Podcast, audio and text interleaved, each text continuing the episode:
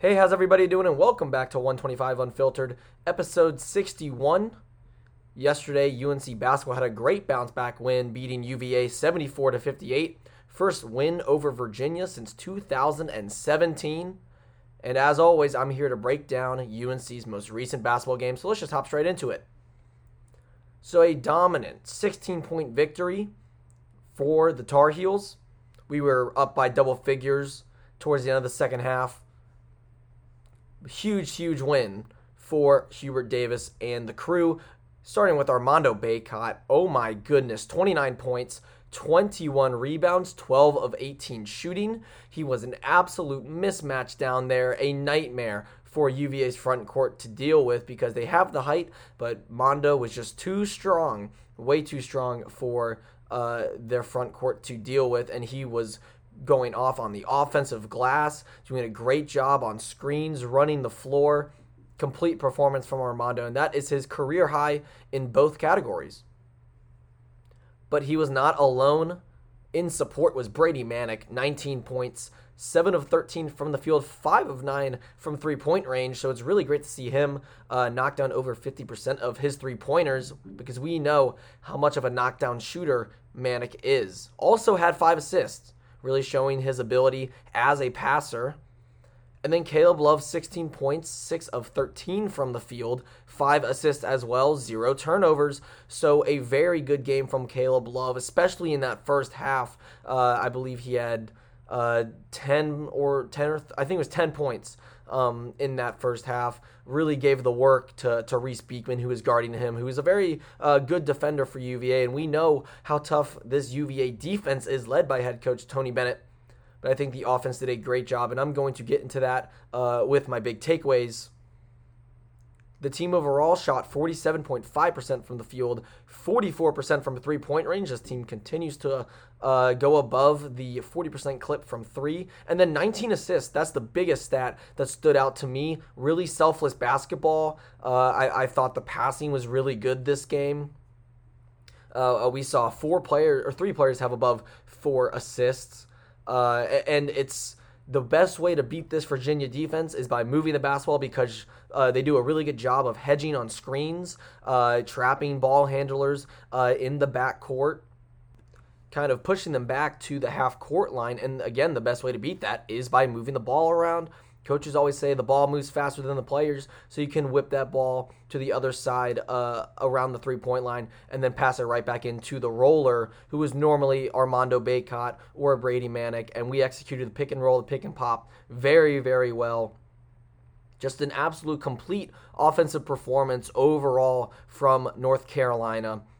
And scoring 74 on Virginia is normally going to get it done and especially this year, this Virginia team lacks a lot of offensive talent. We know they can hang in games because of their defense, but again, when you're scoring above 70, uh, UVA is it's not going to be as dangerous of a game because uh, Beekman led them with 13, Armaan Franklin had 12. Gardner had 10 points. Kihei Clark has nine. Just like mediocre numbers around. They don't have a primary shot creator. Um, I guess uh, Gardner did a good job on the block a few times, but putting Bacot on him was a great, uh, great adjustment by uh, Hubert Davis. And then again, they just their offensive action is a curl around screen just outside of the paint. We saw Beekman convert on layups there a couple times, but I thought we did a really good job guarding that uh, and forcing them to take bad shots. So that's kind of the general summary. Three big takeaways that I have: Armando Bacot has completely taken over. He's been our best player this season. And not many guys in the ACC can guard him. I can't think of many. I'm sure Paolo Banchero and Mark Williams for Duke will give him a run for his money, but um, Notre Dame couldn't stop him. UVA, with their good defense, couldn't stop him. There aren't that many big, noticeable big men in the ACC this year. So who's going to guard him? He's going to continue to go for 20 and 15, I feel like, almost every single night, unless he just has a straight up off night. If he gets his opportunities and he gets going early like he did, he had eight of the first 15 points against the against the Cavaliers. He is going to be a force to reckon with for front courts every single night. And he's really I mean, especially after that Notre Dame game where we questioned how much usage he should get, whether he should have gotten the more the ball more towards uh, the end of the game against the Fighting Irish. Well, he showed it here because, man, again, 29 points, 21 rebounds, heck of a performance from Armando Bacot. and with his inside presence, as well as some good three point shooting from Manek, some good threes from Caleb Love, even with a bad game from RJ Davis. He was 0 for 10, only had two points, both being free throws. But when those three guys play well, offensively, things tend to go very, very according to plan for Coach Davis, which is efficient basketball, selfless basketball, moving the ball around, a lot of passing. And with that will come open three pointers, open shots under the rim.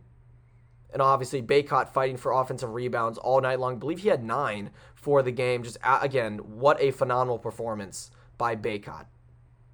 Speaking of ball move- movement, best that I have seen all season. That Notre Dame game, I thought we were too stagnant. I thought it was too much ISO play. The Virginia against Virginia, with how they were coming up on ball screens, bringing two guys to the ball handler, what that was doing is it set up a four on three once you made that first pass. So there were a lot of swings around the perimeter, a lot of drive and kicks, drive and dump offs to Bacot or Manek. and that just freed up our offensive game so much. It got um, it got Bacot in a rhythm. Manek got in a rhythm early. Uh, Caleb Love, I thought, had a really nice play in the second half. He was it was on a fast break. He passed it to Manek and then immediately relocated on the other side of the court for what was, I believe, his fourth three pointer of the game. And that type of off ball movement and just decisive decision making from a Caleb Love and Brady Manek is what really propelled this team to surge offensively. It was only around a four to six point game at halftime, but we were able to break the open the floodgates starting in the second half. And that that's really the big reason why we won this game. Ball movement, passing the ball, looking for a good shot. They, we had some shots that were good, but we looked for better ones, and we got better ones because we were patient and we weren't forcing things. So offensively, I'm very pleased with how we played. Hopefully, we can continue doing that uh, throughout the season. And then defensively, I thought we were great. Forced UVA to take bad shots. UVA is a very slow-paced team. They're going to want to hold you to one shot. They're, they're going to want to look for the best shot they can. Uh, they do cr- crash the glass a little bit offensively, but they wait for seven shots in the shot clock, five. Uh, they really bring down the clock. They use all the time in their possession. Again, using their off-ball screens, those those uh, the curl arounds uh, inside the three-point line. Uh, they had they had a couple nice plays with uh, with ball relocation uh, off a pass, pass and move. Kihei Clark hit a nice three in the left corner by doing that. But overall, um, UVA just really couldn't get much of their offense going. I thought we did a great job shutting down Jayden Gardner after he had a fast start to the game, making a couple shots. Armaan Franklin really had nowhere uh, to go. He uh, made a three pointer at the end of the game, but he wasn't really getting good looks from the three point line. It was smothering defensively. I thought Anthony Harris did really nice defensively. Caleb Love was very active. Bacot, obviously, in the paint. Uh, those big guys did not stand a chance. And more importantly, like I what I was talking about last game against Notre Dame, we went under screens. Well, it works this game because they are they don't have good shooters. They are not UVA is not a great three-point shooting team. They don't really have those knockdown guys that Notre Dame has. So we play to our strengths, play to their weaknesses, and use their own system against them by forcing them to use the entire shot clock to not get the optimal shot that they wanted. There were a lot of times with like 15 seconds where it looked like they were going to shoot it, but they either hesitated and waited, or we had such a good closeout that they just couldn't. Really impressed with the improvement in defensive urgency and hustle. And with all the things I just talked about, that's going to lead to a double digit win over UVA. Brings us to 11 and 4 on the season, 3 and 1 in the ACC. And being at that game, First day back on campus, had a ton of fun, great energy in the Dean Dome. Got to see Danny Green make his return to Chapel Hill. And all is good in Chapel Hill when we beat the Cavaliers. I believe it was first time in the last eight first time in the last eight games we lost seven in a row. So it's always good to snap that streak. We did the same thing in football, not beating them for a while. So that's two that we have on UVA. And we'll just have to keep this ball rolling. Next game is a rematch against Georgia Tech. We are at home Saturday, January 15th, so that we have a week off for Carolina basketball. But we already beat them once this season. They are five and eight, not doing too hot this season, but still they do have Michael DeVoe. We shut them down last game. Can we do the same next time?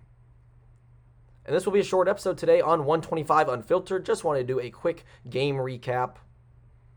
NFL Week 18 is wrapping up right now. Want to do a playoff preview uh, f- uh, before the games, obviously, next week. But with that being said, thank you so much for listening to 125 Unfiltered, and I'll talk to you next time.